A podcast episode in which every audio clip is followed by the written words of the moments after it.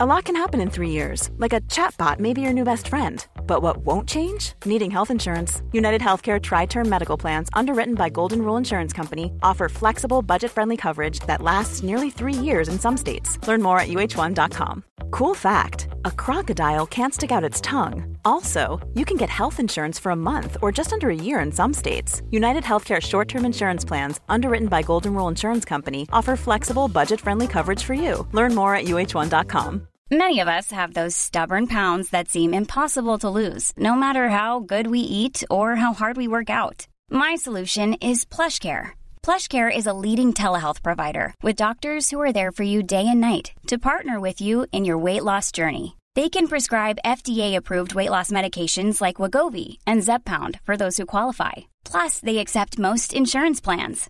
To get started, visit plushcare.com slash weight loss. That's plushcare.com slash weight loss. Jag har bara en sak va? I livet. i livet att plugga. Och det här är faktiskt en gratisklubb som är idag när film- podden kommer ut. Mm.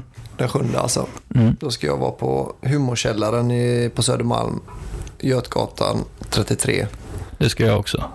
Och då kör vi, då kör man, då är det jävla roliga komiker oftast. Och så är det, man får köra lite nytt och lite gammalt och lite sånt där. Ja. Det, men det är mycket komiker och mycket ombyten och sånt där. Så det är jävligt, det är kul. Kom dit och titta. För om vi behöver, eh, folk behöver komma dit och fatta. Jag vill plugga Mafia Super Weekend. 11 och 12 december, det vill säga fredag och, på fredag och på lördag.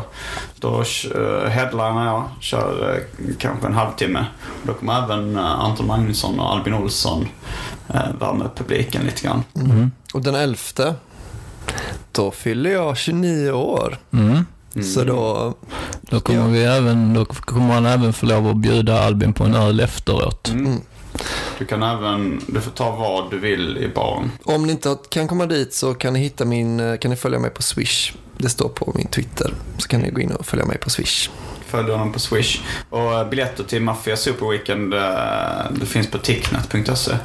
Så det tycker jag, kom, kom fram och se specialisterna podcast så bjuder vi på en fotografering. Du får ta bilder med oss. Nakenbilder. Anton? Ja, nu eh, har ni pluggat mitt. Mm.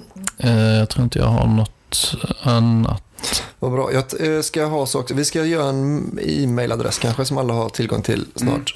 Jag, jag har börjat nu. Kolla lite. Men jag tror, jag, jag tror förresten, jag kan plugga en grej bara innan. Eh, det är egentligen inte förrän nästa vecka då. Eh, men då är det underjord.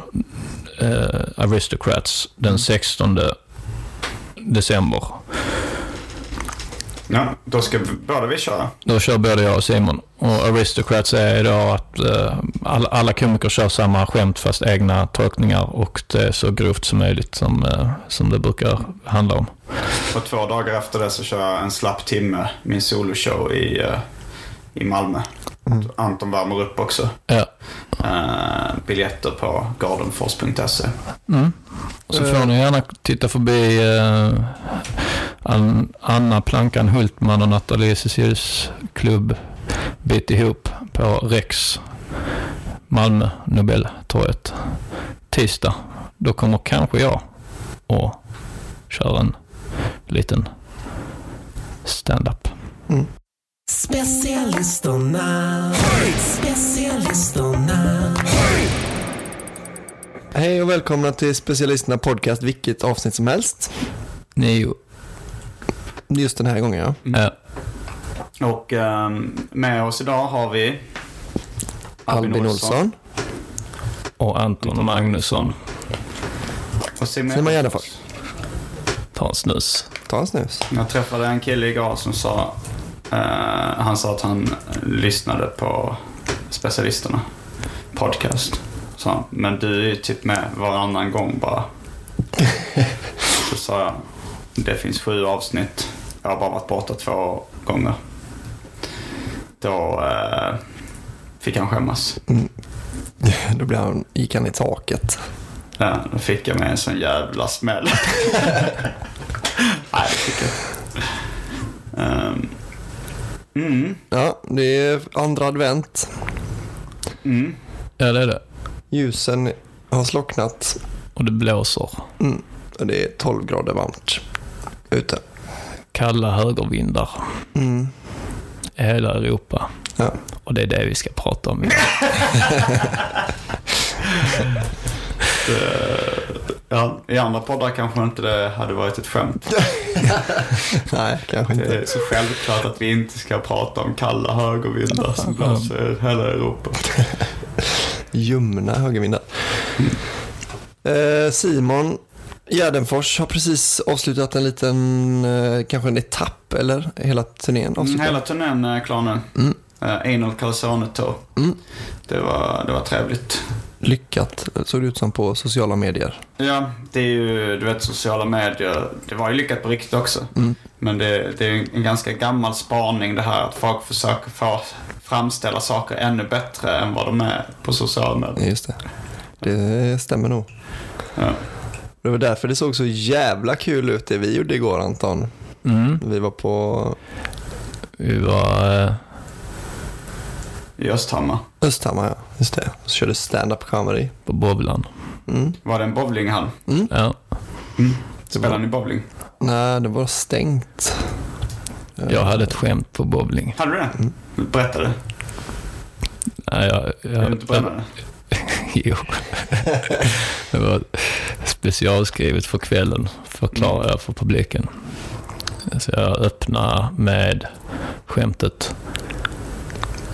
Vad är grejen med bowling? Tror de att man har tre fingrar bara eller? Ja, det. Det finns ju, det finns ju en del visuella skämt eh, förknippade med bowling också. Eh, jag skulle säga att de eh, tre mest är Först kanske där när man tittar ifall bollen inte kommer snart. I den här, du vet att bollen skjuts upp och så får den i ansiktet. Klotet Just det. Mm. Ja. Boll. Bowlingbollen. Bowlingklubben. Alltså man tittar i den, vad kallas den där? Det kommer upp i någon slags ränna. Så får man i ansiktet. Nummer två. Man tappar klotet på tårna. Nummer tre.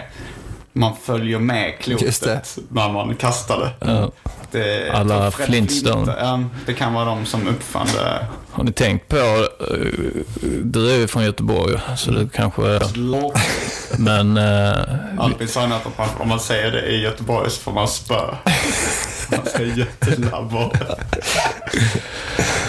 Men eh, de extrema likheterna mellan Rena Rama Rolf och, och Flintstones, att det är nästan en exakt kopia, bara det att den inte är tecknad.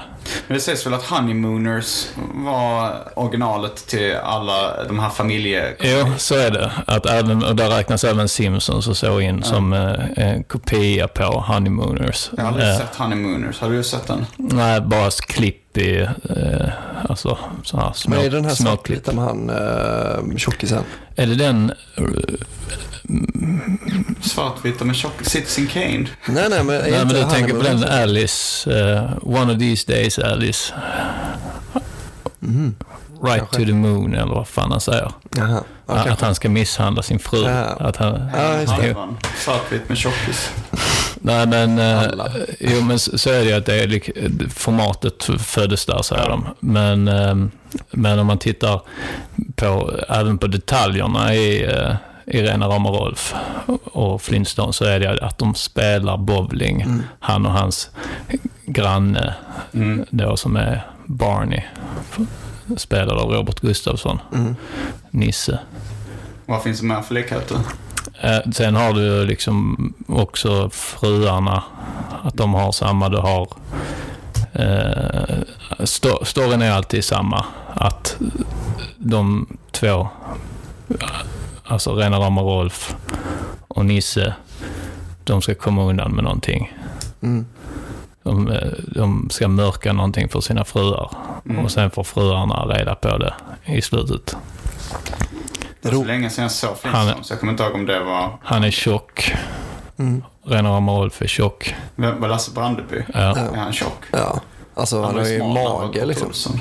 Nej, inte smal. Smal är väl att ta i alltså. Man hade ju liksom alltid en sån, han hade ju en mage liksom. Mm. Men det, Eh, Och han är ju korkad också då, Robert Gustafsson. Barney är ju rätt korkad liksom. Ja. Men väldigt snäll liksom. Men är inte både Fred och Barney korkade? Ja, men, men Fred är ändå han som driver det framåt hela tiden. Att han, han vill, är- han vill ju någonting. Han är också Barney lite- alfa i, i sammanhanget. Ja. Att han bestämmer över sin lilla dumma kompis. Mm.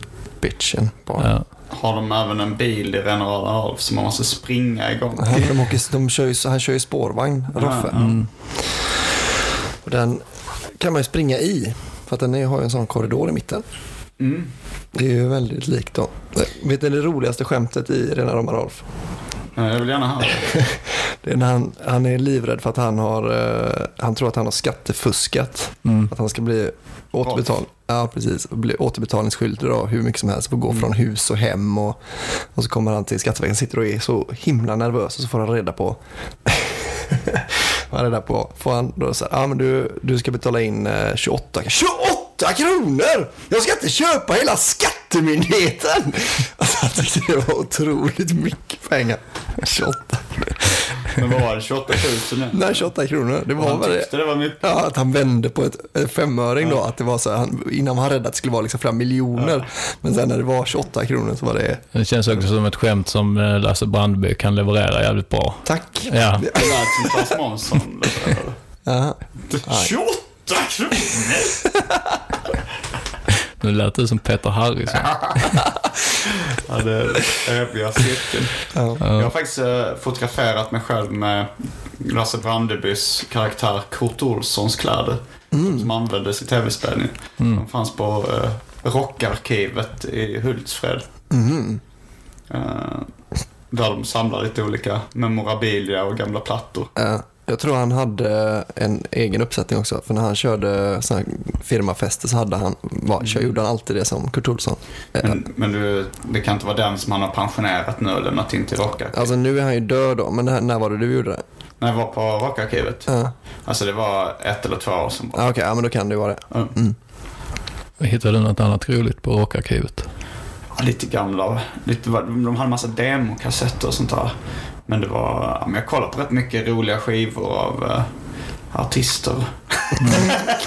jag kommer inte på några bra exempel. Ja, Men just uh, Kurt Olssons dräkt var väl det som jag tyckte var roligt. det som stod ut. Ja.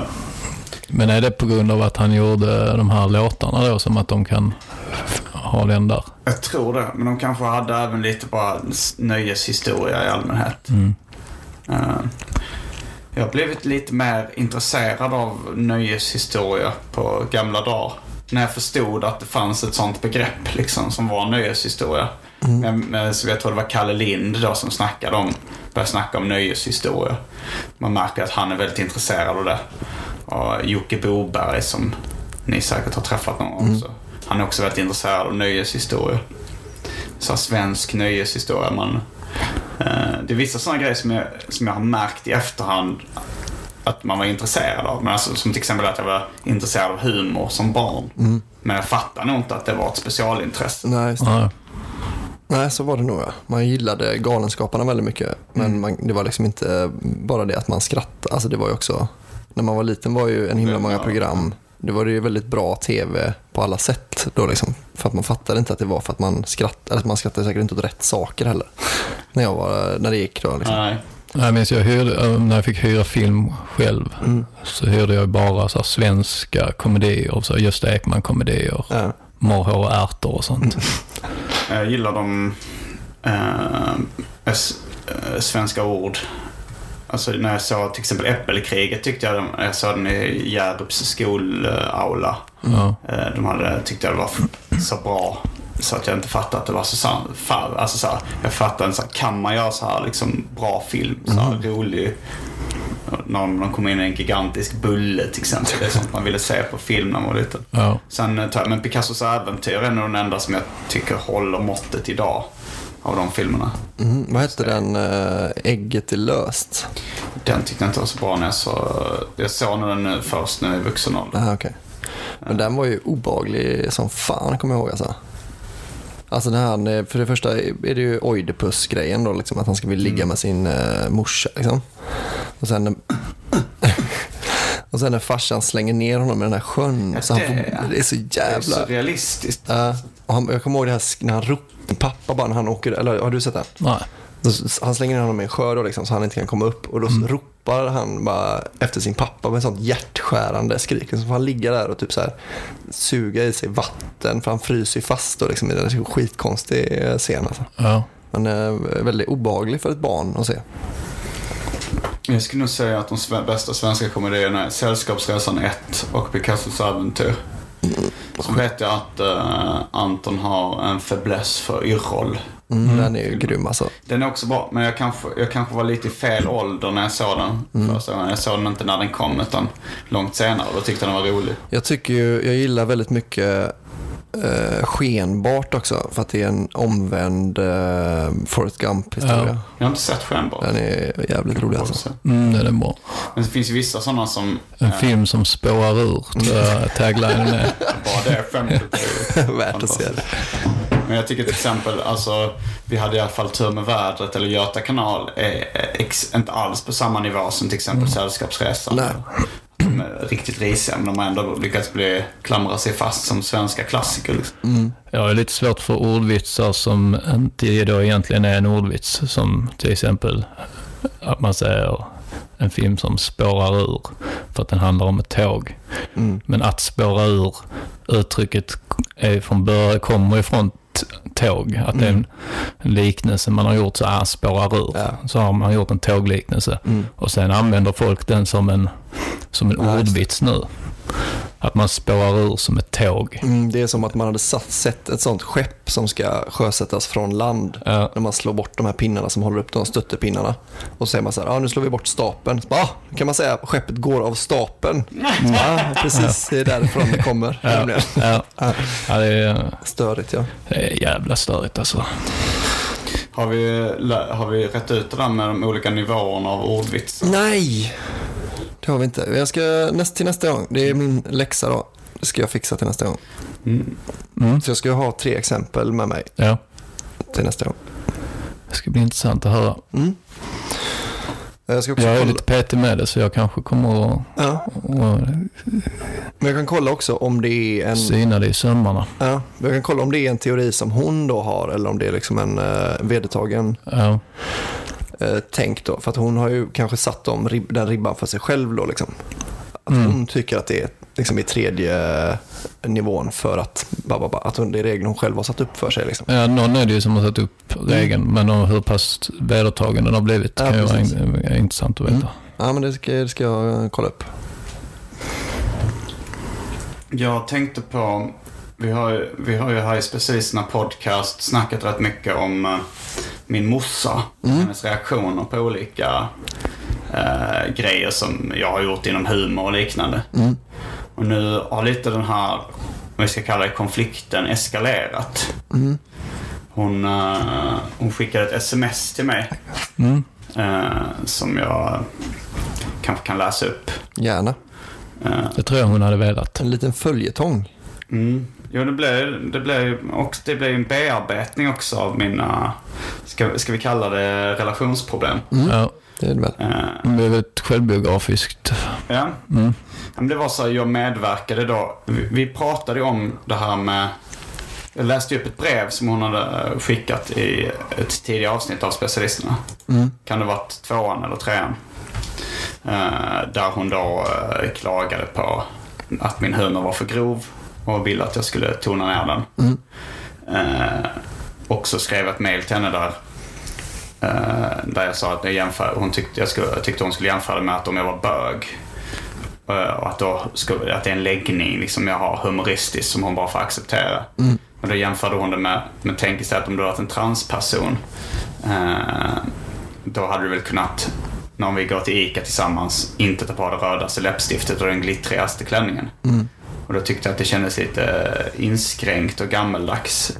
Att inte kunna acceptera dels humorn och dels ifall jag då hade haft eh, Ja. eh, varit en transperson. Ryan Reynolds here from Mint Mobile. With the price of just about everything going up during inflation, we thought we'd bring our prices down. So to help us, we brought in a reverse auctioneer, which is apparently a thing.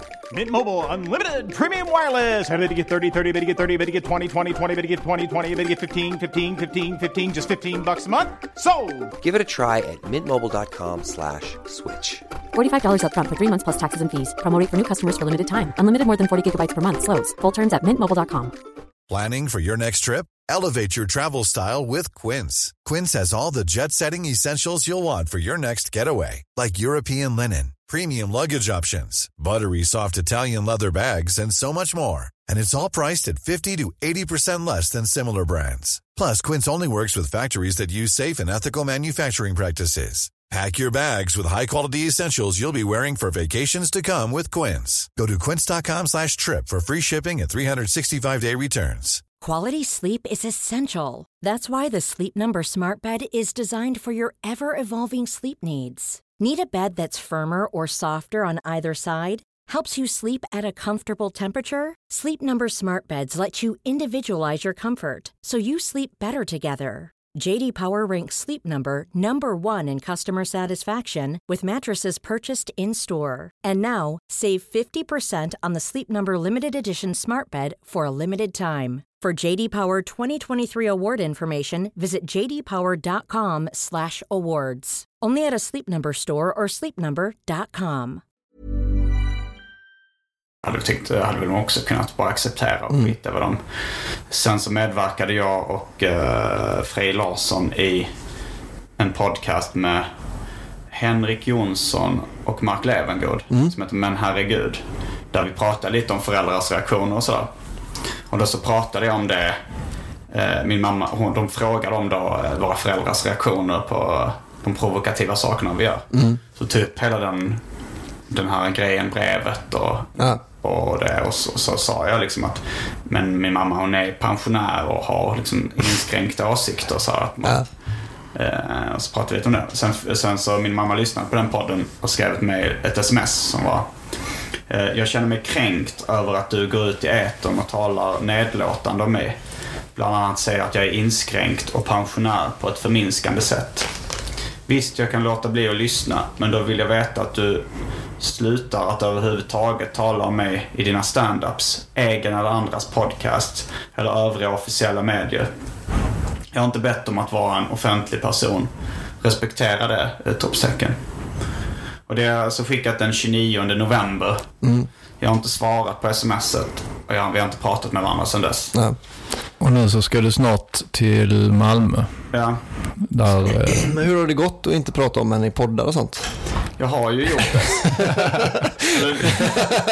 det första, dagen efter hon skickade smset eh, var jag, då läste jag upp det på scenen på eh, Humorkällaren. Då läste jag upp, och det gick rätt bra. Jag fick ett mycket högt skratt. Jag tror det var kvällens högsta skratt som jag fick i alla fall. Eh, det var när jag läste upp det här smset. Så jag ville ju, jag ville ju snabbt liksom.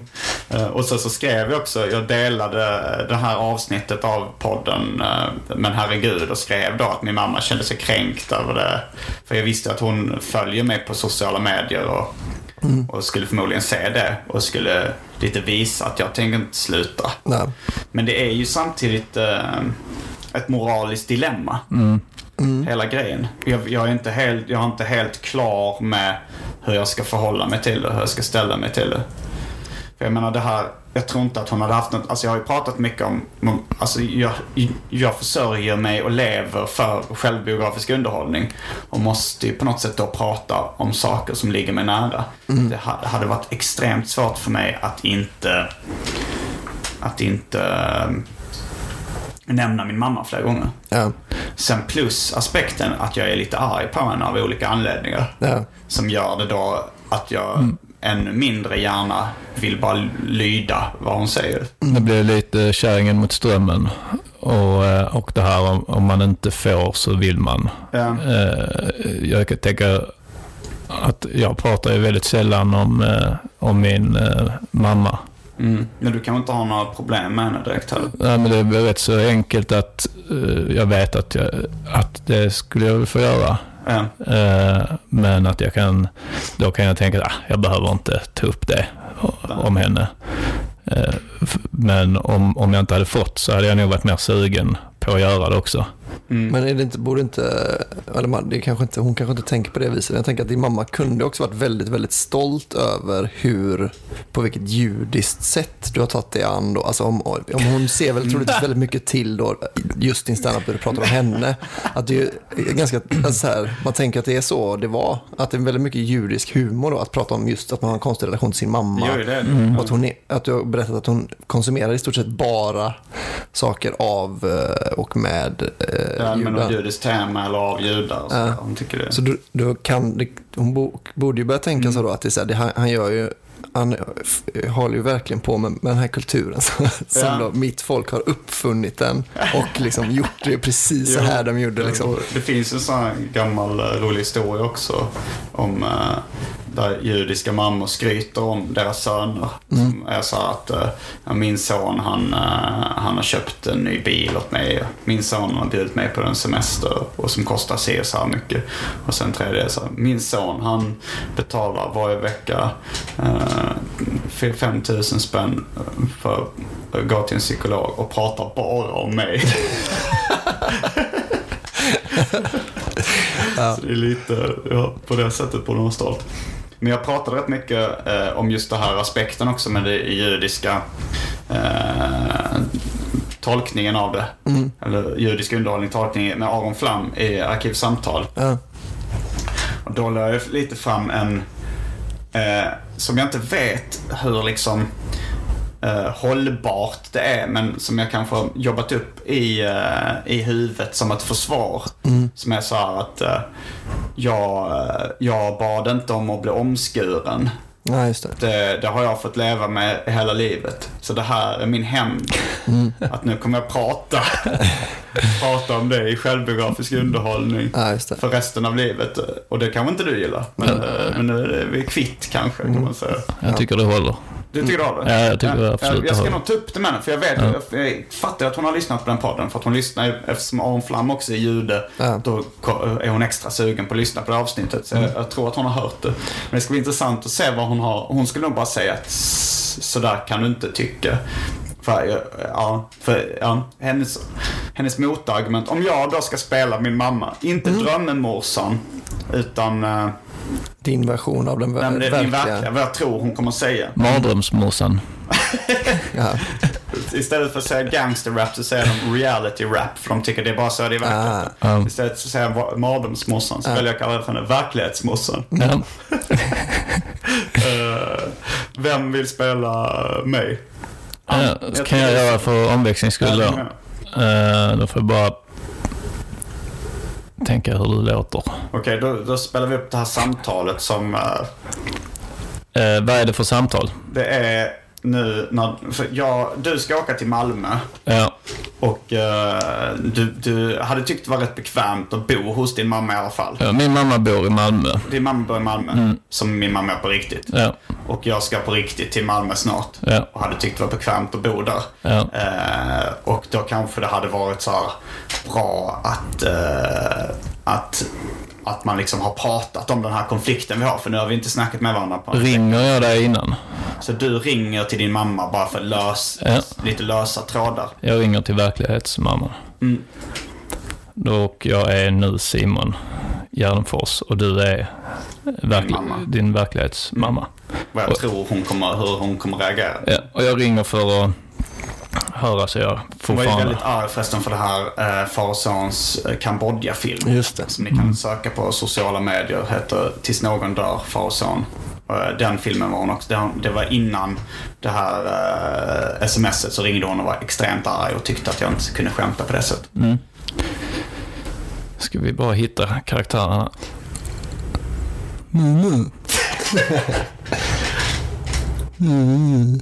Ja, nu har jag hittat den. Mm. Åh. Åh, jag ska ringa min mamma. Nu ringer jag henne.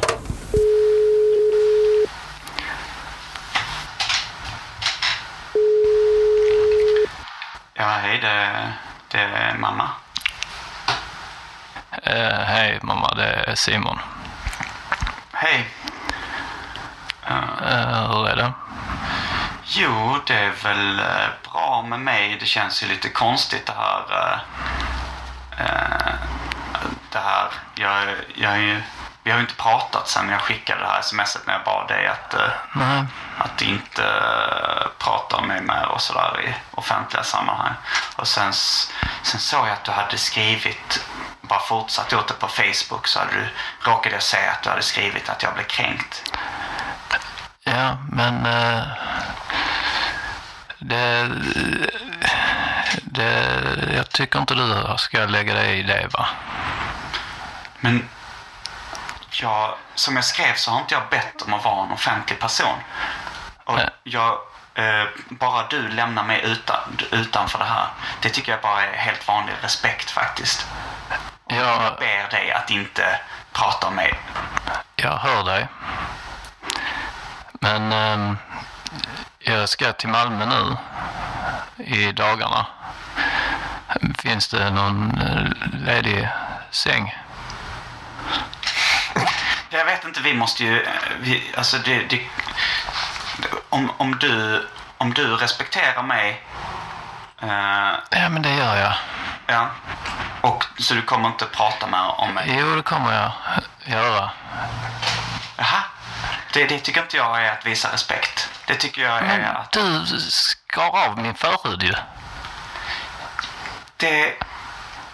det var, Om du ger tillbaks min förhud så kommer jag sluta snacka om dig. Det gjorde jag för att eh, jag trodde att det var bra för dig. Jag Ja. trodde att du hade velat det också. Jag trodde, jag trodde att det var bra. Eh, dels hygieniskt och dels kanske du hade velat ha en del av den här eh, judiska kulturen. Så jag trodde kanske att du hade velat, ty- tyckte var bra och velat se ut som alla andra eh, judar. ja, men då kan jag väl tycka att det är bra att du får vara en del av det här podcastmediet och den kulturen. Men jag har ju nu sagt till dig att jag inte vill det. Ja, det är för att du kan prata som du kan säga det. Jag kunde inte säga någonting när du kom där och klippte. Nej men hade jag vetat det, då hade jag inte gjort det. Nej, men det kan du väl gissa dig till att man inte vill att någon klipper en i kuken. Nej men det, har ju, det var ju alla i USA under den perioden gjorde det och alla judar vi kände gjorde det också. Ja, men då får du säga också så va, att eh, alla mina förebilder är väldigt eh, självbiografiska i, när de skriver eller pratar i podcast. Så då trodde jag att du ville det. Ja, Men nu vet jag att jag inte ville. Ja, för att du kan prata. Ja, Då borde du respektera det. Jag, jag gjorde det som jag trodde var bäst. nej, det, det, du kan inte bara gissa så. Du har ju fortfarande klippt mig i kuken. Jag har beställt en kuk. Det var inte jag som gjorde det. Ja, men det kan man inte riktigt komma undan med. Att man tror... Du, du kan inte bara gissa att jag vill bli klippt i kuken. Eh, nej, det, det, det, kan, det kanske var fel Om jag- efterhand. Men jag trodde ändå att jag gjorde eh, det bästa. Så det, då får jag be om ursäkt för det.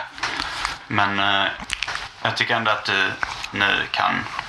Om jag, om jag bara ville dig väl så tycker jag ändå att du kan behandla mig med respekt också. Men jag vill prata om dig.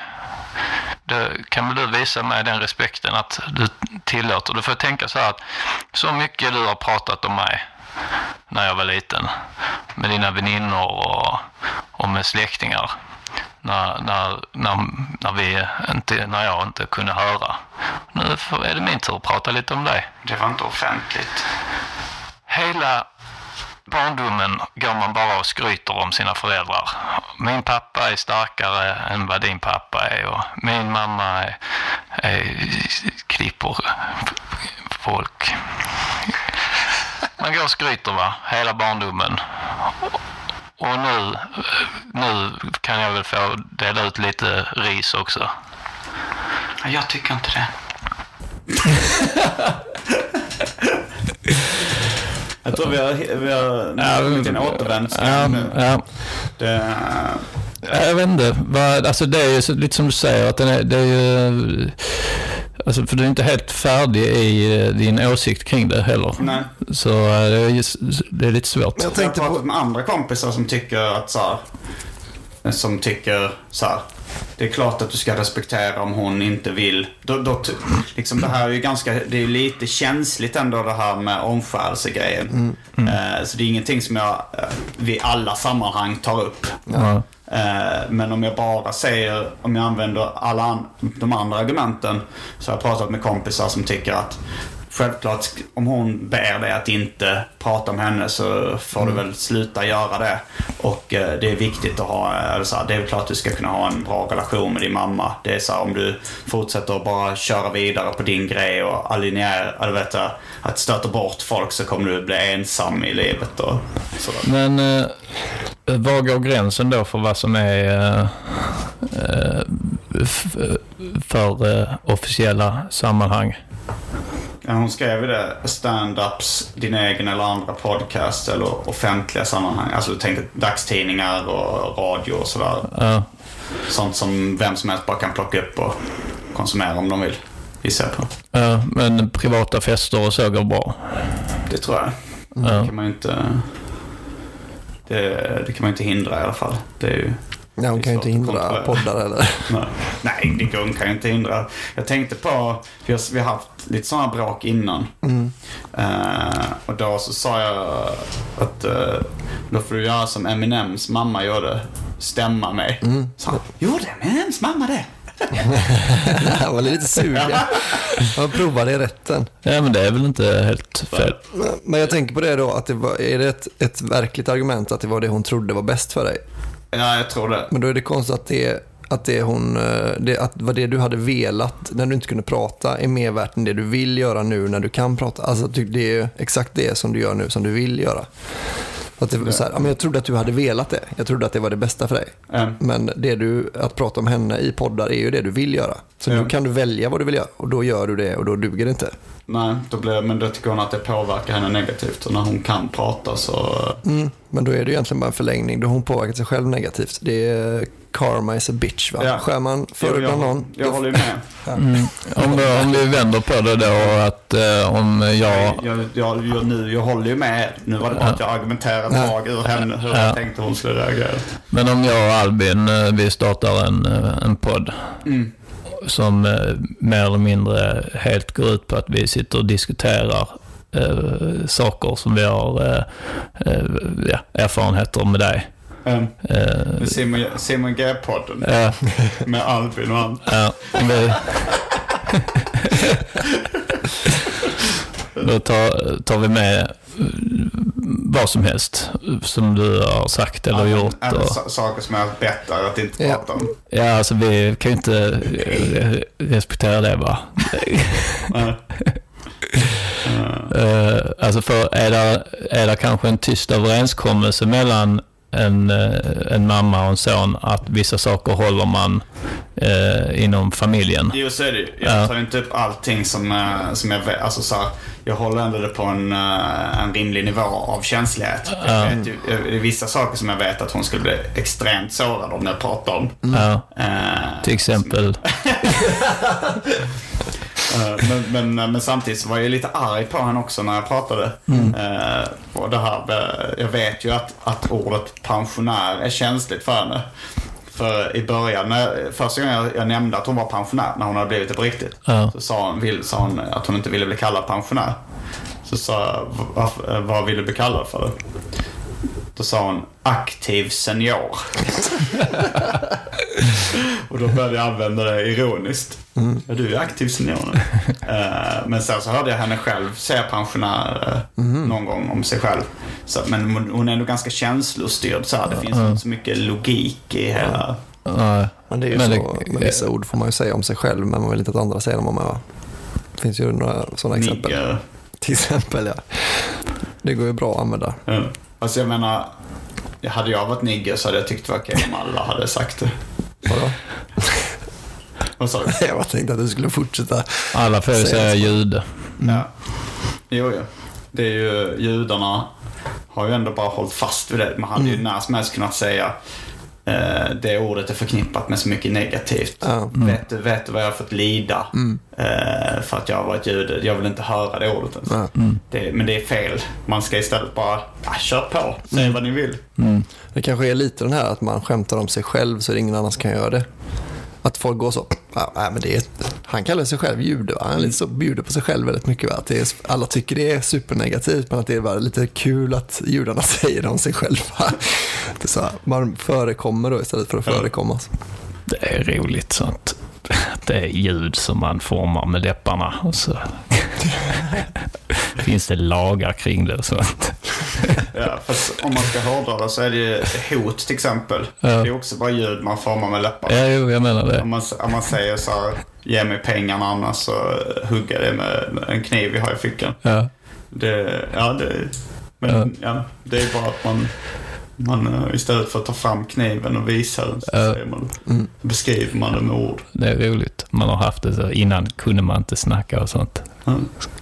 Fanns inte det problemet. Mm, om man hade sagt lite fel, alltså så här typ, eh, ge mig dina pnäggar innan jag skuggar dig med en sliv. Alltså att man, man fattar, men jag har inte sagt något. Det är som att så här, man, om man inte tar ett internethot på allvar för att det är fel grammatiskt, så man skiter ah, Det är ju ingen som hade gjort någonting, han kan inte ens stava ordentligt. Men um, undrar, vilket var det första ordet som de sa så? Nej, det får vi sluta säga. Mm. Att det, det måste ju varit rätt konstigt. Äh, Jag tror, när religion kom in i bilden så, så blev det nog lite så. Alltså man, man skulle på vissa ord, liksom djävulen och Gud. Och, Ja, Jehova kanske då. Men att det, det var ju, en gång var det ju en helt ny tanke att sluta säga ett ord. Att en, någon gång så var det första gången någon sa det ordet ska vi sluta säga. Men Kombinationen av ord var nog först. Alltså så här, de måste ju reglerat det här med hot och sånt ganska tidigt också tror jag. Men det börjar väl som en social grej då, men nu tänker vi grottmänniskor och så har din mamma precis blivit uppäten av en sabeltandad tiger, tiger va? Ja. Att jag hela tiden går runt och säger så, ah, din mamma, jag pratar lite om din mamma, sabeltandad, att det kanske då är en social påmind grej. Ja, att det är en social grej, att man kan ta, Prata ta upp, för det är lite jobbigt för mig då, att ta upp det hela tiden. Att man det. då blir det ju som att man förbjuder den personen att säga det, eller man ber om det då. Ja. Men Där, sen, kanske, där kanske man även innan språket kom in i bilden. Eh, om, om du då liksom sätter två eh, fingrar som är sabeltandtiger och påminner om din mamma. Om du hela tiden dyker ah! Då hade du sagt, kan inte du sluta använda tecknet för sabeltandad tiger? Du ritar gottmål över s- sabeltandade tiger att attackera gamla kärringar. kommer på maskerad som sabeltandad tiger. Man har sån dräkt. Man är så jävla elak. Finns maskerader innan språket. Ja, det kanske fanns. kommer varenda, alla yttringar man gör är med sabeltandad tiger. Varför jävlas? Maskerader förr var så jävla tråkiga. Att det var inte att man klädde ut sig till något. Det var att man bara hade en sån här mask. Man hade en mask på pengar. Det var en maskerad. Det var så jävla tråkigt. Ja, det är Ankarström där när de sköt Ja. Gustav III. Så var det en sån, det var en sån innegrej liksom att ha maskerader. Så det, var det Ludvig den 16 eller vad fan det var. Eller 14 kanske. Att det, att det var inne liksom att ha maskerad. Man skulle inte ha vanliga fester. Man skulle ha att de gick med en sån pinne med en mask. Så gick de omkring sig hela festen. Men de kände ju igen varandra såklart. Lurar ju ingen. Ja, det är riktigt slappt. Vad är du? Vad är du för? Vad, vad, vad ska du klä till? Ah, Jag tänkte ta en sån eh, mask med en pinne på. ah, fan, jag tänkte fan, jag tänkte vara det också. Det är typ som den tidens eh, sexy katt. Mm. Jag vet alla är det. Är det vanligt att folk är sexiga katter? Sexiga katter är väl den vanligaste eh, halloween-kostymen. Är det? Ja, I USA? Eller? i hela världen. Oj. Det var inte illa. Eller som vi säger, katt.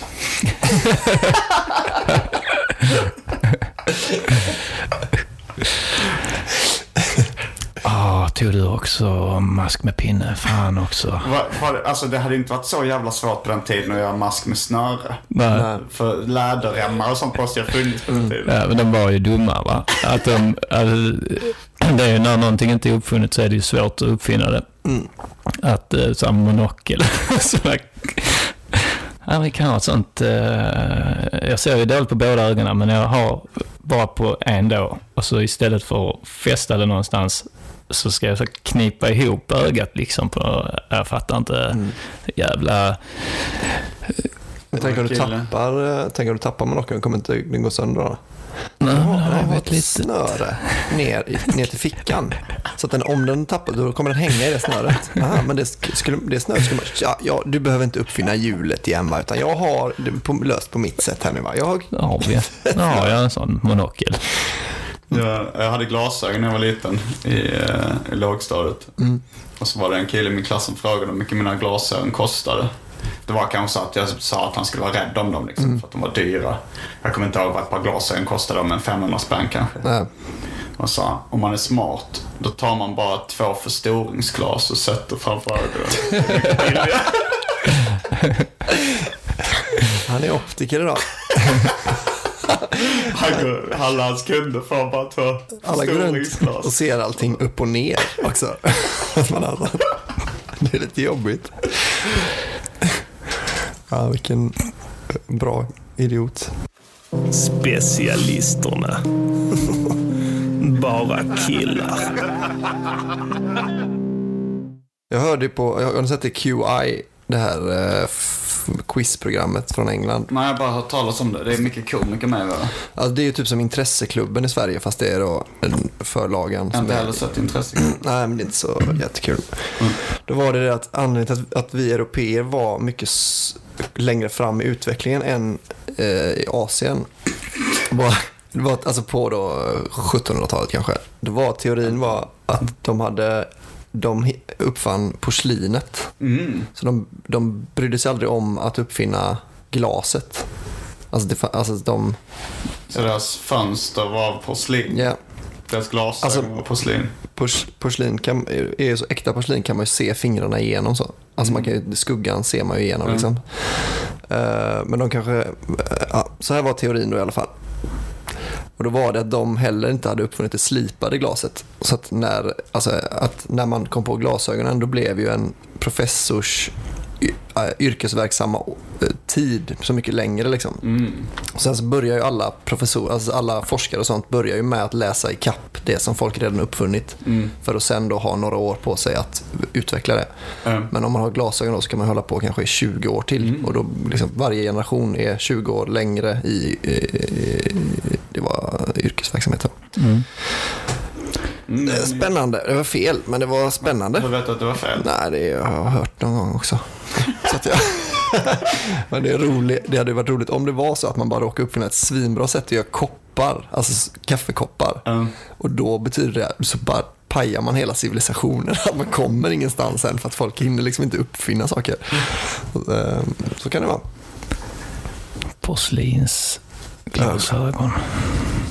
Har man porslinsöga fortfarande? Om man har förlorat ett öga så det är förmodligen inte gjort av porslin. Nej, det låter ju inte så smart att ha någonting som blir flisor om det går sönder. Ja, I och för sig, hur ofta får man en sån smäll i ögat? En gång hade man ju uppenbarligen fått det. Ja, men då är man kanske lite mer försiktig. Ja, fast det är lite svårt också. Man har inte, säkert inte den bl- blinkreflexen när man inte har någonting att skydda. Alltså så här. Nej. Ja, det, ja, jag vet inte. Jag var med om en sån trippelbuskisgrej igår. När jag, jag satte in en färdigrätt i... Eller jag skulle sätta in en färdigrätt i, eh, i, i mikron, djupfryst. Och så gjorde jag det. Och så ska jag ta på mig en tröja. Och när jag liksom tog på mig tröjan lite hastigt och lustigt. När jag svingade den bakom mig liksom så här. Så välte jag ner ett margaritaglas i golvet. Så att det krossades. Så tog jag fram eh, dammsugaren. Och med den jag började dammsuga så sträckte jag ryggen. Och sen så tog jag ut färdigrätten ur mikron och då rann det kokhet sås på fingrarna. Så jag skrek av smärta. Av massa olika anledningar. Så det var glas i lägenheten. Någon slapstick. Hur skrek du då? Jag tror jag, tror jag skrek så. Kanske. Det var länge sedan man skrek av smärta. Är det, var det det? Eh, jag skrek rätt mycket när jag hade rövhålssmärtan. Ja, Och, eh, alltså jag, jag, man kan kalla 2005 year of pain ja, för Simon Gärdenfors. Jag hade, eh, först så bröt jag revbenet när jag 2015. körde go-kart. Sa du tror- 2005 tror jag? Jag sa fel. Förlåt. Det är korrekt. Eh, jag bröt revbenet när jag körde go-kart. Jag gjorde en rotfyllning. Gjorde jävligt ont i tanden innan och under den. Och sen var det snäckskalet i anus.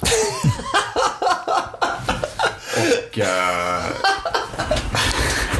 jag försöker få det att låta lite finare. det, det, det har gått från eh, mussla till eh, snäckskal bara. blåmussla.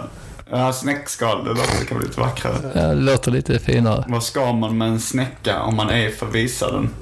Eh, det var... eh, Jag kommer ihåg, jag, jag tror jag diskuterade med Elinor Svensson eh, om skryt. För att det anses ju vara lite fult med skryt. Och, eh, men, men till slut tyckte jag att men, om man inte får berätta om de här fina sakerna man har gjort, vad är då poängen med att göra dem? Så citerade jag Vem ska trösta knyttet? Tove Jansson bok. Eh, där så är det någon som säger Vad ska man med en snäcka om man är för visa den? Att han hittar en vacker snäcka på stranden och sen visar han den för uh, skruttet, han heter någon brud han träffar eh, mot slutet av boken. Och de visar väl det här fina med gemenskap. Att det, är ingen är, det är lite som det här eh, tillsammans. Det är bättre att äta gröt tillsammans än oxfilé ensam. Så gjorde jag det, eh, eh, den jämförelsen med skryt då. Om jag har gjort något väldigt bra. Om jag då bara sitter själv inne på den här faktan, då blir det, det finns ingen poäng med det. Ja. Så när folk tycker att jag skryter, då säger jag bara, vad ska man med en snäcka om man är förvisso? Men du, jag tycker du ska säga det på finlandssvenska. Men det är ju... eh, Albin, du gillar ju inte skryt. Nej. Inte i något sammanhang. Jo, kanske. Jag har inte tänkt. eh, Jag har aldrig Du kommit på lyssnar ett inte på sammanhang. gangsterrap där de skryter om hur mycket horor och pengar de har. Eh, nej, det gör jag i och för sig inte. Men jag kanske inte har lika mycket problem med det som när man eh, gör det på riktigt. När man, är inte det på riktigt? Men alltså, jag, jag tänker då om man köper en hora. Det är ju inget skryt. Alltså oh wow. Ja, de, du har skrapat ihop nog mer- hundra Det är dollar. mer, en nedsättande ord för kvinna. Ja. Tänker jag. att- Nej, men det gillar jag inte då. Men det är ju, du, jag, det är så frånkopplat då. En karaktär kan jag ju köpa när de skryter. Alltså en, en För film. Du gillar ju Anton, Mr Cool-låtarna. Ja. Där skryter han ju om eh, hur stor kuk han har. Och, Ja, men det är ju för att det är en så uppenbar karaktär då. eh, Om, om det hade varit så hela tiden att man så att man känner så, ja, men han tar upp det lite väl ofta. Det här är- det kan vara lite i olika sammanhang. Det bara kommer upp av någon jävla anledning vilken stor kuk Anton har. Bara, så, varför håller han på och skryter om det hela tiden? Det är vilken, vilket svin. Ja. Vilken jävla fitta. Men när, när var senast du skröt? Jag vet inte. Minns du eh, kanske så? frågan är vad som är skryt. Ja. Alltså, så här, jag kommer någon gång, jag uppfattade inte det som skryt, men du kom från eh, Mafia Comedy på, på Götgatan och sa Mm. att du hade så här, fan var första gången jag upplevde att verkligen ha dödat, liksom att du hade publiken med dig och att det hade gått så jävla bra. Mm. Ja. Då, eh, det var ju ändå att du berättade om en framgång på något sätt. Mm. Ja, men det är nog lite... Men, men du har ju en ganska ödmjuk hållning. Det var aldrig så här, nu kan ni dra åt helvete. Nej. Nej, jag vet inte. Men det, det, det är ju en hårfin gräns. Ja, absolut. Och det är, så är det väl. Man lite svårt att se sin egen... Jag minns Alltså, när jag var liten, jag gick i första klass. Då var det ju rätt många i klassen som hade börjat med olika idrotter och sånt. Mm. Fotboll och mm, liknande. mm, Handboll till exempel. mm. Eh, Men jag hade inte börjat med någon idrott. Så ehm, började jag efter ett tag med brottning. Jag tyckte det var skönt för att då var det ingen annan från skolan där. För det var Mm. en liten idrott. Och på en annan ort också. Hade du sån som en liten baddräkt då? Ja, Brottade du med? ja. Det hade jag. Eh, och då får man komma ihåg att brottning var ju coolt. komma ihåg. Jag har aldrig eh, levt i en värld där brottning varit coolt. Jo, men det var det. Ehm, och eh, jag tyckte det var skönt att då kunde jag börja med en idrott utan att stöta på folk från skolan och så. Så jag fick börja lite i, i fred med det. Eh, och då kände jag ett behov också av att skryta om det eh, efter ett tag. För ingen, eh, ingen annan i, i klassen visste ju att jag höll på med, med brottning. Och brottning var ju, som, som jag sa, coolt. Eh, och då minns jag att jag en dag gick omkring till nästan alla i klassen så vid olika tillfällen. Och, eh, och sk- försökte provocera fram att de skulle fråga mig om jag höll på med någon idrott. Så då gjorde jag ju eh, jävla fult alltså. Men eh, att jag frågar dem. Så, ah, håller du på med någon sp- sport? Så sa de ju, ja fotboll. Och ofta så ställer de heller ingen följdfråga. Ja. Så då fick jag ju bara så här, jaha okej, ja ja, ja, jag håller på med brottning. Och eh, så gjorde jag det hela dagen. Eh, Så här, kanske tio pers. Och sen eh, på kvällen när jag skulle sova så mådde jag så fruktansvärt dåligt. Att jag hade sån skam i kroppen över att det här kommer, eh, det här kommer och det var för tydligt. Men jag var ju något, jag var, jag var ju något, jag blev aldrig synad på det men, men det kan ju hända att, att de har pratat bakom ryggen på mig. Så vilken tönt fråga han det också. Han vill bara säga att han... Jag tror att jag hade kanske lite flyt där med att eh, vi gick i första klass och att det, det knepet var eh, att jag var kanske lite slugare än en eh, genomsnitts. Ehm, Så, så att de inte, de märkte nog inte den då. Men, men jag, jag minns jag låg så jävla våndades på kvällen och förstod så här, det här är så tydligt att jag bara ville ha sagt att jag eh, brottades. Och nu när jag kommer till skolan imorgon kommer jag eh, att bli retad. För, eh, men det blev jag inte. Nej, vad skönt, då har du Men- brottat ner dem. Ja, men jag tänkte du kan kanske känna igen. Alltså jag, fast eh, jag vet inte om jag, eh, jag tror att då när jag säger någonting som, är, som jag själv då hade uppfattat som, som jag känner själv att det är lite skryt. Men att då, om det väger upp hur eh, gärna jag vill berätta, alltså att det är som då på maffia, det har gått svinbra liksom. Så berättar jag det inte som att det var så, ah, det, ni kan inte ana hur det var. Alltså ni, ni kan aldrig sätta er in i hur bra det gick för mig. Jag, bara hade, jag, kunde, göra, jag kunde säga vad som helst, de bara, de bara vek sig vad jag än gjorde. Alltså, ni, sådär. Men att det är då med att man säger, ah, fan det var så jävla kul. Alltså det var, jag hade berättat det som att det var så, ah, det var en jävligt kul kväll. Så jag fick Det var en bra det. publik. Ja, precis. Alltså jag hade alltid lagt in att det inte har, det är inte, det är inte 100% mitt, min uh, förtjänst liksom. Hon, kom, ja, och hon konfade jävligt bra också, så publiken, när jag gick upp så var det mer eller mindre bara och, eh, Ja, precis. Men Du har ju berättat rätt mycket om, du pratar mycket om på scenen att du kommer från en jantekultur väldigt mycket. Det kanske stämmer också. Ja, det är sant. Ja. Jag kommer ihåg när, när för jag, eh, vi bodde utomlands ibland när jag var liten. Jag tror det här var i Australien.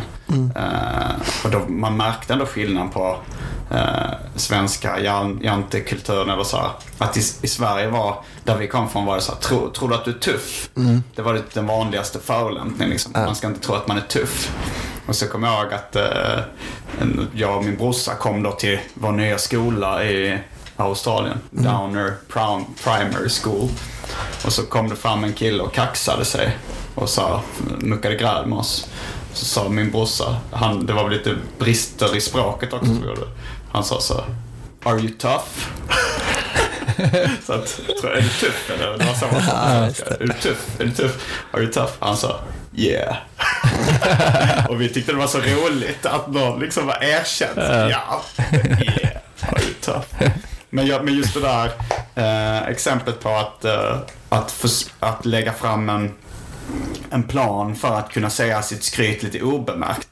Det har förföljt mig eh, genom hela livet också. Och skammen som är inblandad i det.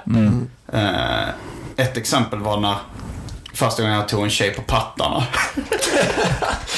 Då var det så här, så skulle jag berätta, så ville jag då skryta om det för min bästa kompis. Som jag, jag tror aldrig han hade tagit en tjej på pattarna. Men det var då till min första flickvän. Och, eh, och han, han var liksom, han, han, vi snackat mycket om så har du tagit henne på pattarna? Så, för det, det var liksom en stor grej att känna på någons pattar. Eh, och sen så skulle jag lägga fram det på ett så snyggt sätt att jag inte skulle liksom skryta om det utan jag, jag pratade mer om eh, vad hon hade för kläder. Så att hon hade en sån här, alltså det måste varit väldigt varmt, ha typ en sån här body och så här. Och sen bara, Va, hur vet du? Ah, du har tagit henne på pattarna, räknade han ut själv. Och det var ju min plan. Men sen kom han på det. Ah, du började prata om det där, hennes body och t-shirt. bara för att... så han synade bluffen efter ett tag. Men sen så tyckte han själv att han var rätt smart som hade listat ut. Så han, det var rätt smart av mig att kunna se eh, det sambandet. Tyckte han, okej. Men... eh, Slutar med att han skröt då alltså. Ja, lite. Men uh, det tyckte jag var lite pinsamt. Men sen så när jag var, när jag var lite äldre, ju äldre man blir, desto pinsammare blev det beteendet. Jag kommer ihåg, uh, jag, jag var tillsammans med en tjej uh, som spelade i ett band som jag tyckte var coolt. Uh, Puss hette de som jag sa, elektronisk uh, blipplopp-musik. Och då var det också så typ att jag ville, jag ville skryta om att jag var ihop med henne. För någon som jag visste var liksom ett fan av den typen av musik.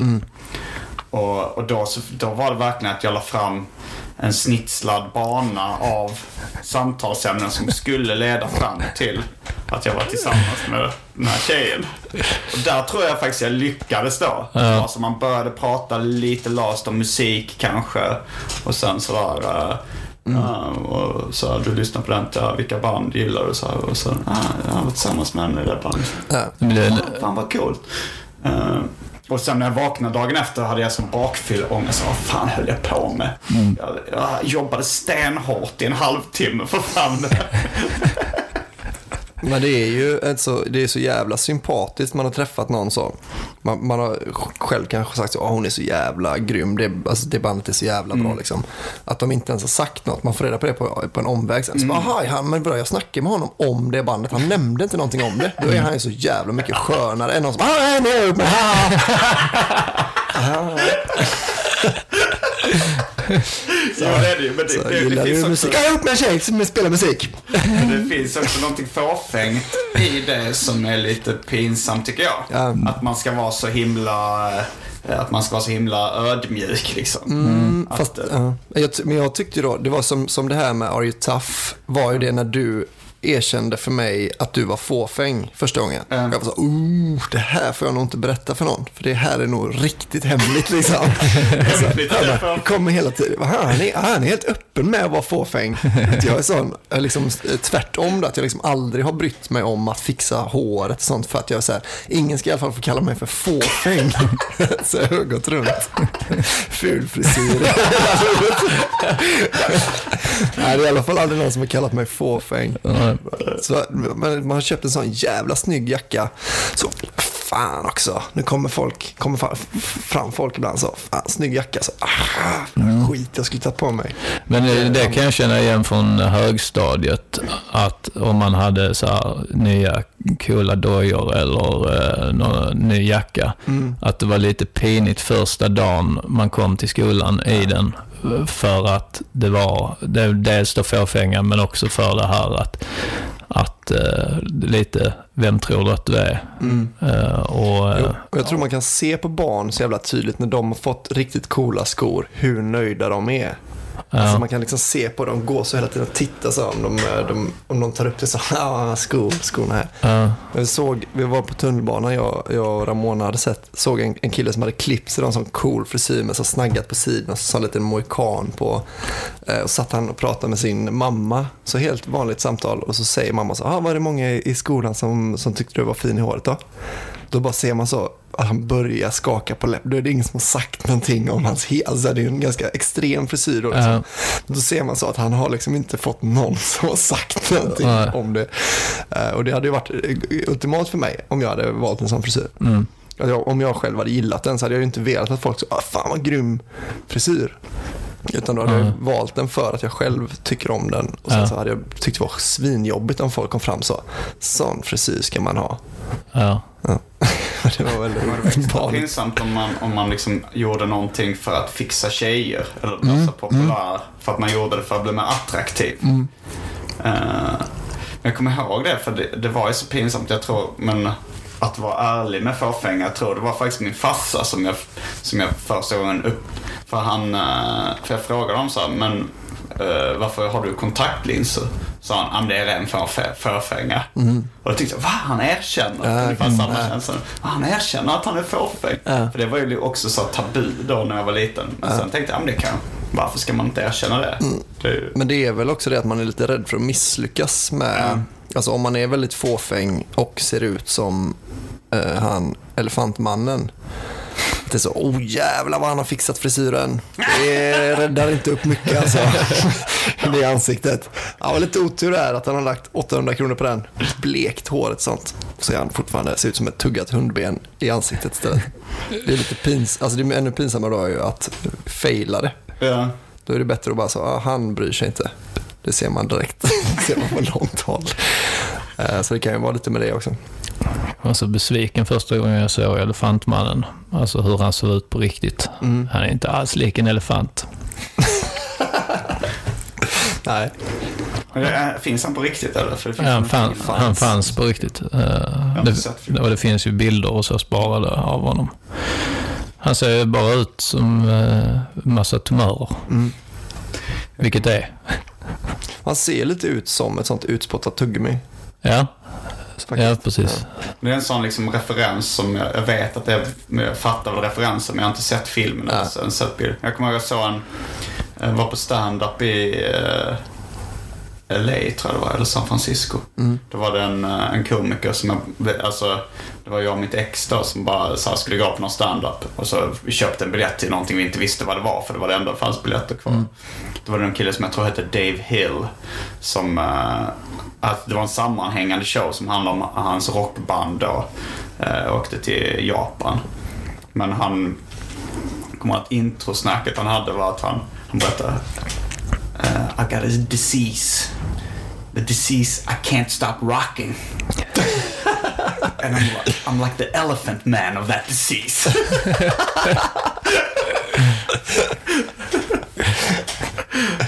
Uh, om man hade sagt det, I can't stop rocking, utan över 100% ironi, då hade jag bara gått därifrån. Alltså.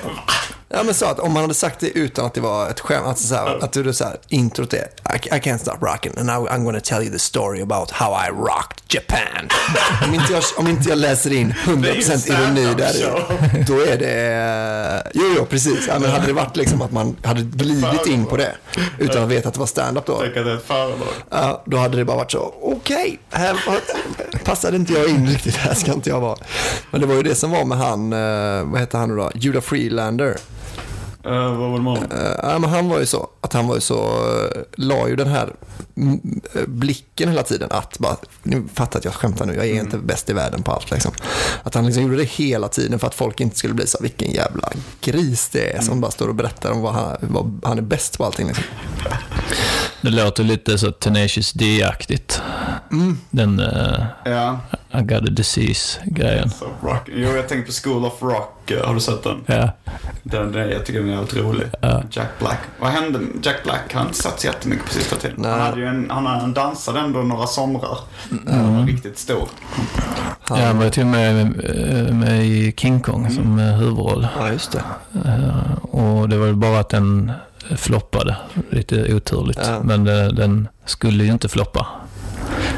Nej. Ja, alltså det var ju Peter Jacksons nästa projekt efter Sagan om ringen. Ja, Stor rätt budget. sjukt att den floppade alltså. Ja. Men det var, ja, men det måste, bra, eh, får jag säga. Att den är, Men det var, det är sjukt med det om, det kanske Jack Black var inte riktigt uppe på, men han var ju så garanterad, han var ju lätt A-list liksom. ja. Och så räcker det då kanske med en sån, en stor, det är årets storsatsning kanske det var. Mm. Jo, men det var Och så det. floppar den, då är det ingen som vill ta i honom. Alltså man, då ger man inte honom en roll till. Liksom, han har inte fått någon mer, han har gjort dem typ, det här Nacho Grande och... Ja, det var väl innan. Resor. Nacho Libre, sa jag. Nacho Grande. Eh, ja, men de här Gullivers resor, alltså sådana ganska, ganska bega komedier liksom. Ja, han tappar lite. Men jag undrar hur, hur stor stjärna det hade kunnat hända. Alltså om, eh, för att, eh, vad heter han nu då? DiCaprio har ju lyckats en gång med en flopp. Aviator liksom. det, det satt ju inte någon riktig buckla i hans Ja, men det kanske stjärnstatus. är om Liksom. man först, om man, den första storfilmen man är med i floppar, då är det Mm. nog svårt. Men om man har tre, fyra hits och sen en flopp så kanske man. Ja, det Det är man ju också en Martin Scorsese-film, Aviator. Mm. Och att det är, de, de är mer eller mindre finansierade av, eh, då, som Aviator är väl producerad av eh, Leonardo DiCaprio och Scorsese Mm. tillsammans. De, de gör det då för att de vill. Bolagen bara Ja. tillåter det. Eh, Så det blir en lite annan sak om, om, det, om det är ett av de här stora bolagen som Ja. gör sin egen storsatsning för det året, som då King Kong var. Ja, nej, men jag menar att man, eh, Leonardo DiCaprio är väl den som säljer flest filmer på sitt namn. Att hans namn sitter på, ska jag gissa. Alltså för mig gör han det i alla fall. Jag går och kollar på vilken skit som helst bara han är med liksom. Eh, och då är det ju inte bra för honom att han gör den och den här jävla tjejfilmen han gjorde nu. Den. Han är någon jävla festkille i New York. Vad är det för film? Ja, ja, eh, den eh, Great Gatsby. Ja, Gatsby. Gatsby och Av- Aviator liksom. Då gör han då liksom lite mer då. Så okej, Leonardo DiCaprio gör inte bara svinbra filmer. Han gör också de två. Så då, då försvinner det ju lite i alla fall i att Så det är han lite inte din, säljer din, namn. din smak då. Jo, så är det ju. Eh, För att, eh, så här, jag tror både Great Gatsby och Aviator har ju över sju på IMDB. Och, Mm. Jo, men det behöver inte garantera att det har varit en pengasuccé liksom. Ja, det var väl var kanske inte. Gatsby det, men det var ja. nog inte... Alltså de är rätt, relativt billiga också Mm. om man jämför med, med King Kong. Ja, ja, det kanske de är. Jag har lite så med Paul Giamatti, tycker jag alla filmer han är med i tänker jag, men det här vill jag se. Mm. Dels för att jag tycker han är en bra skådis, men dels också det märks att han väljer den typen av manus som jag gillar. Ja. Och det var väl lite som med Philip Seymour Hoffman också, tyckte jag nästan Mm. att han var med och var bra. Mm. Jo, men det var ju som... Eh, alltså, Chloe Sevigny kanske lite samma sak. Ja, men jag tyckte ju att Brad Pitt efter Snatch var ju så lite att han sa ah, nu är han cool. Nice, då kan man kolla på de filmerna han är med i. För att då är de lite coola liksom. Mm. Han har bara hittat någon som är bra på att välja filmer åt honom. Det är nice. Men så, Man själv läsa igenom manusen också. jo, men sen om, om Leonardo DiCaprio hade varit med i eh, Bumbibjörns spelfilmen. Då hade jag ju gått och sett den och så hade jag bara så här, ah, nu har han Hade tappat det. Ja, hade ju ändå DiCaprio. Så, men då hade det nog varit liksom, Finns det en Bumbibjörn spelfilm? Nej, det tror jag inte. Men om, det hade, om de hade gjort den då, Leonardo DiCaprio i huvudrollen. När, eh, när hoppade du på det här Leonardo DiCaprio-tåget? Eh, jag, vet, alltså jag tror att jag gjorde det lite retroaktivt också, att jag såg Mm. filmer med honom. Men det var inte på, inte på Titanic. Jag hatade Ja. honom när han var med. Ja, eh, fast då var det väl eh, det, att jag erkände att det var bra retroaktivt. Liksom. Att jag hade Mm. sett den, gav det inte till honom, men sen så såg jag massa filmer där han gjorde svingrymma roller. Mm. Och sen liksom har jag kollat om filmer med, att jag har liksom ändrat min åsikt om Titanic. Mm, du tycker den är bra nu? Ja, alltså men det var ju, den kom ju precis, alla tjejer i klassen tyckte han var så jävla snygg och ba, ba, ba. Mm. Att man hatar ju det när man är, jag kanske var 11 då när den kom. Mm. Då hatar man ju det, att det är så, ah, ni bara, det är allt han är snygg liksom. Ja, Jag minns, jag minns det, då, då var jag väl 14 eller något sånt. Mm. När den kom. Men jag var ju stort eh, fan, tyckte han var grym. Både Mm. Give It Grape och This Boy's Life och så, Mm. sen innan. Eh, och, och tyckte Titanic var fett också. Men jag blev ju retad i skolan för det. Liksom. Då gick jag i åttan. Jag minns jag fick, eh, jag fick eh, när jag fyllde år, så var det, hade så killarna i klassen gått ihop och köpt en sån eh, dokumentär om Leonardo DiCaprio som heter To Lay With Love. Som var en sån riktig fan-dokumentär. Som de hade varit inne och köpt och fick jag den i födelsedagspresent. Och den, Att det var bögigt då. det var jättebögigt att att gilla Leonardo DiCaprio. Men jag hade väl eh, tillräckligt mycket eh, Street cred. Ja, för att, för att komma undan med det som en excentris, vad heter det? excentricitet. Mm. Mm. Jag kommer ihåg när jag var liten. Det var, då, uh, då bodde jag i USA. Jag var sex år gammal. Mm. Så var det en tjej som... Vi, vi satt och ritade i klassen liksom. Så var det någon så sa att... Så, I'm gonna draw a rainbow. Så tyckte jag fan det var en jävligt eh, kul idé. Så så här fina färger. Så här, så här, fan jag ska också rita en. Och så var det att jag var pojke och ritade regnbåge. Då gick, hörde man, så här, viskningarna började gå i hela klassen. Så, Simon is drawing a rainbow.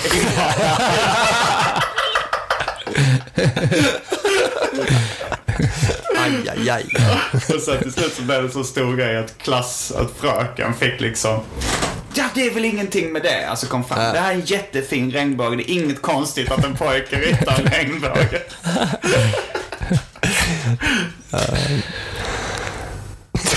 Vad, um, Vad har du ritat? vad har du ritat?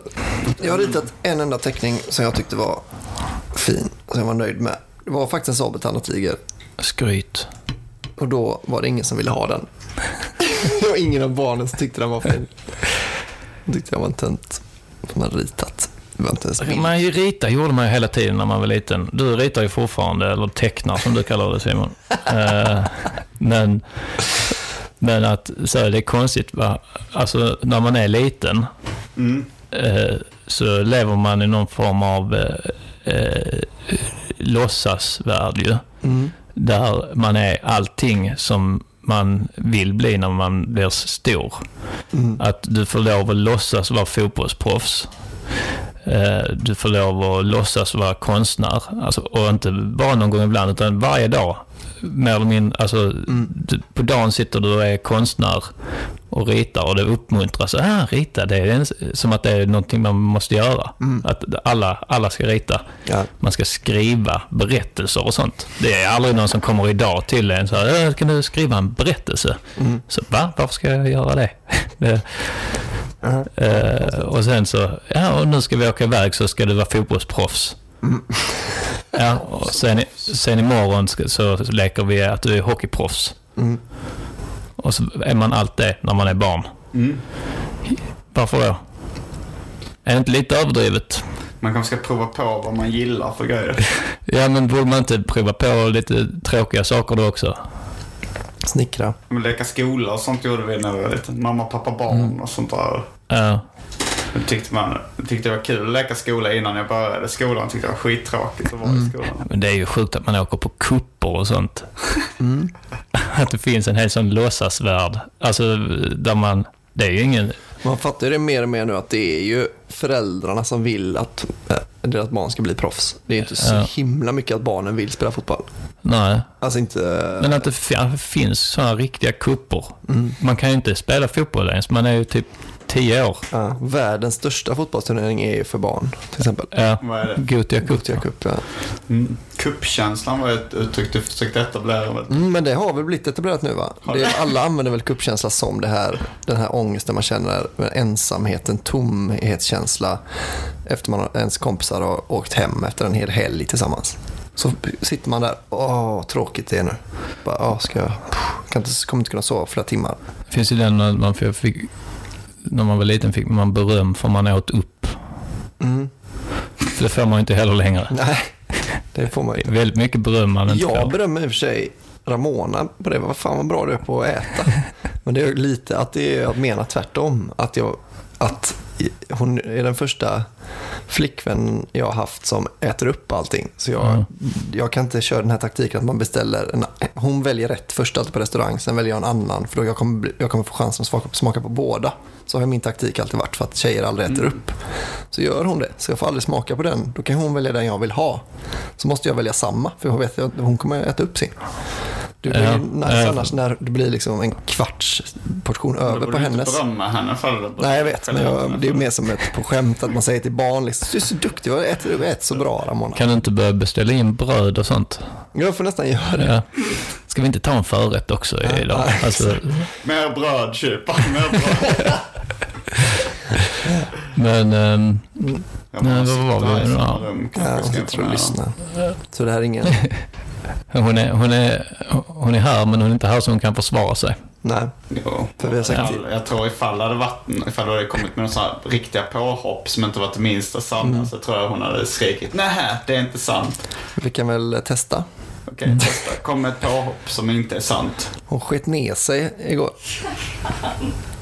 Vet hon i och för sig, du, eh, du vet hon att, det- nu blir jag inte lika upprörd, men om du sa, om det var ett helt seriöst, att det bara så ja, om du inte hade förvarnat så bara berättat att ja, hon bajsade faktiskt på sig igår. men, jag, Eh, Fick vi, fick vi byta?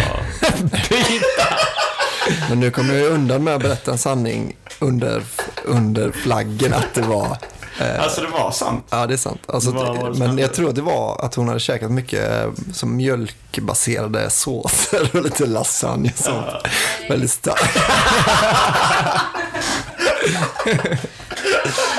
Jag har en teori om det här med att jag äter upp allt. Kom in, kom in i...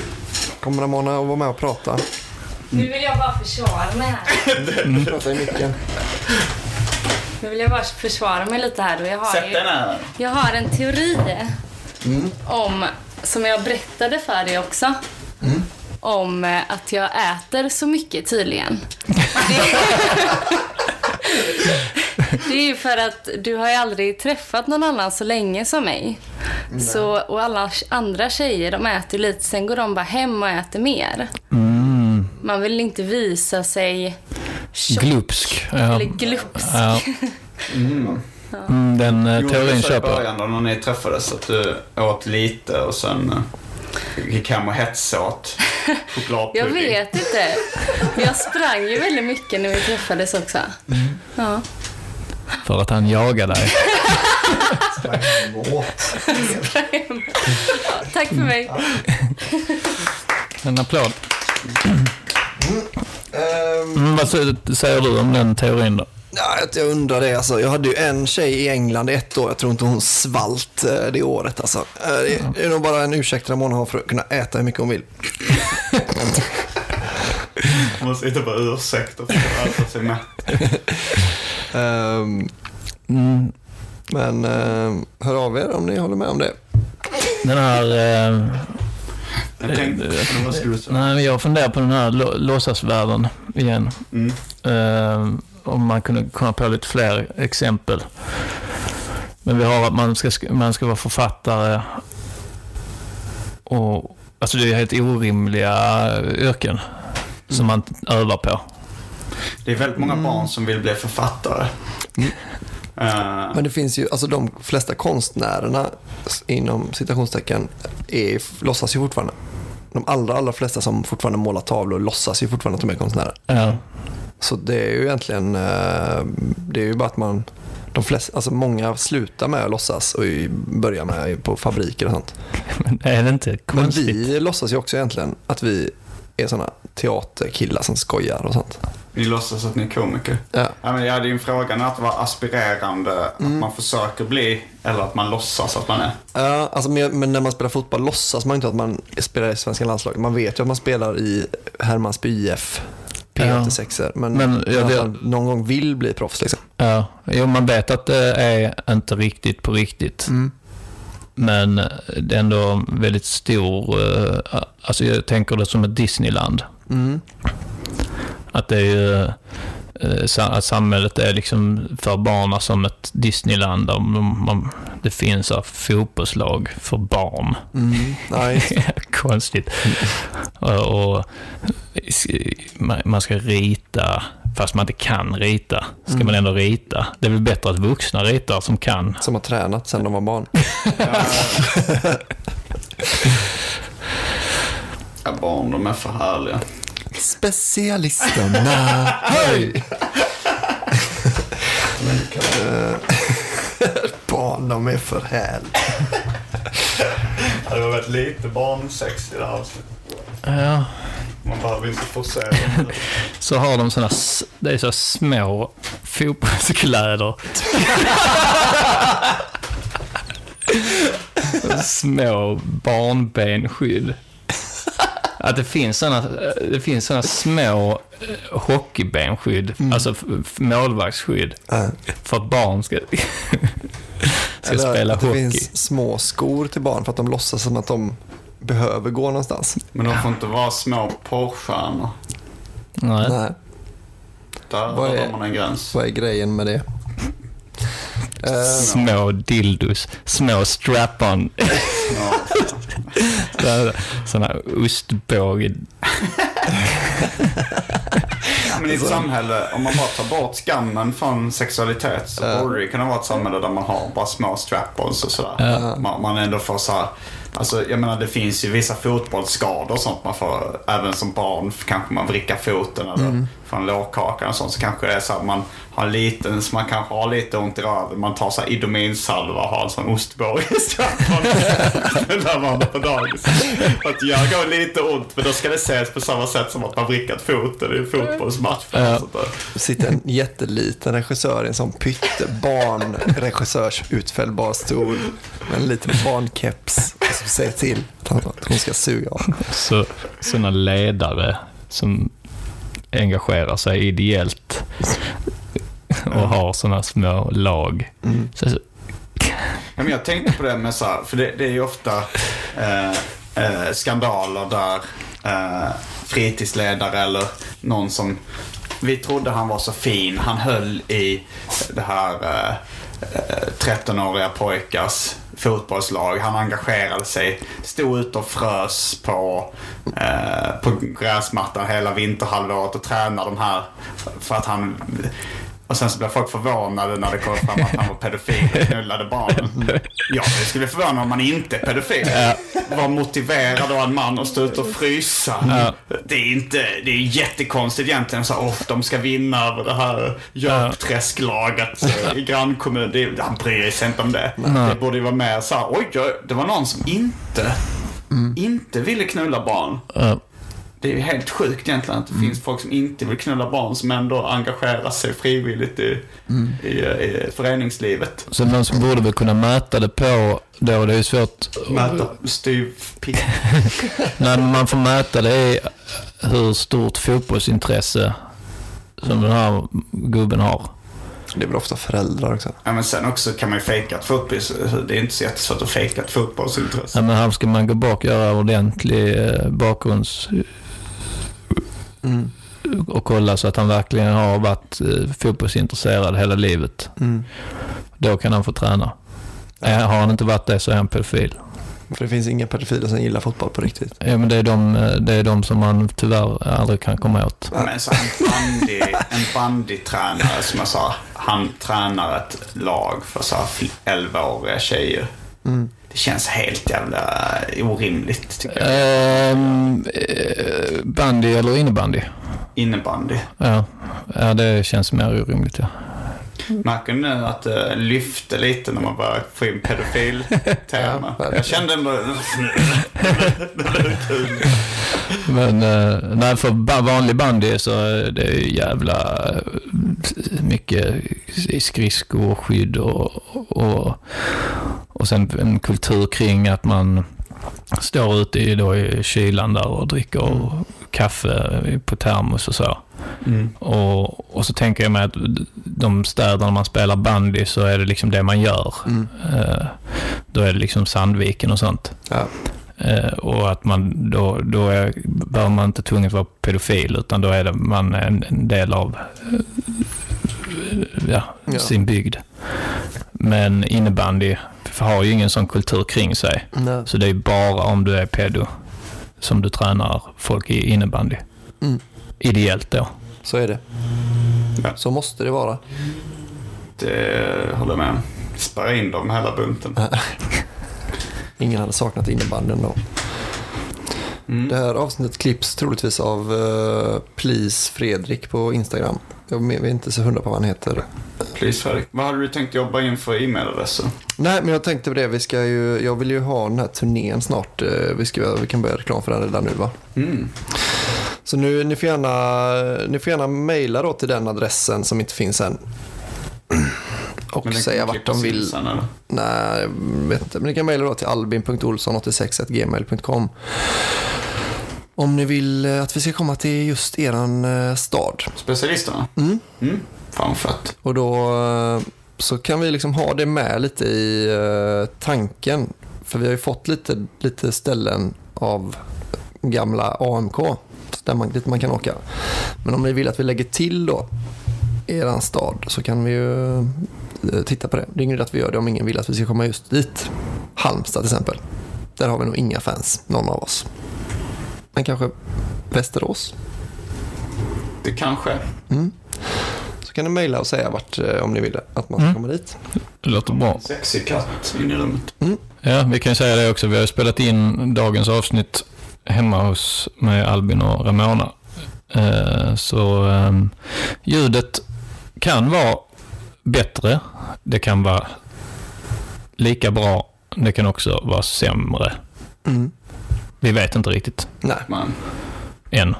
Vi ser. lyssnar inte på skiten. Nej, men det går säkert bra. Tack för idag. Specialisterna. Imagine the softest sheets you've ever felt. Now imagine them getting even softer over time. That's what you'll feel with Bowl and Branch's organic cotton sheets. In a recent customer survey, 96% replied that Bowl and Branch sheets get softer with every wash. Start getting your best night's sleep in these sheets that get softer and softer for years to come. Try their sheets with a 30-night guarantee. Plus, get 15% off your first order at bowlandbranch.com. Code BUTTERY. Exclusions apply. See site for details.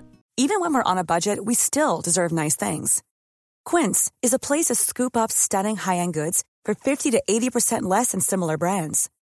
They have buttery soft cashmere sweaters starting at $50, luxurious Italian leather bags, and so much more. Plus, Quince only works with factories that use safe, ethical, and responsible manufacturing. Get the high-end goods you'll love without the high price tag with Quince.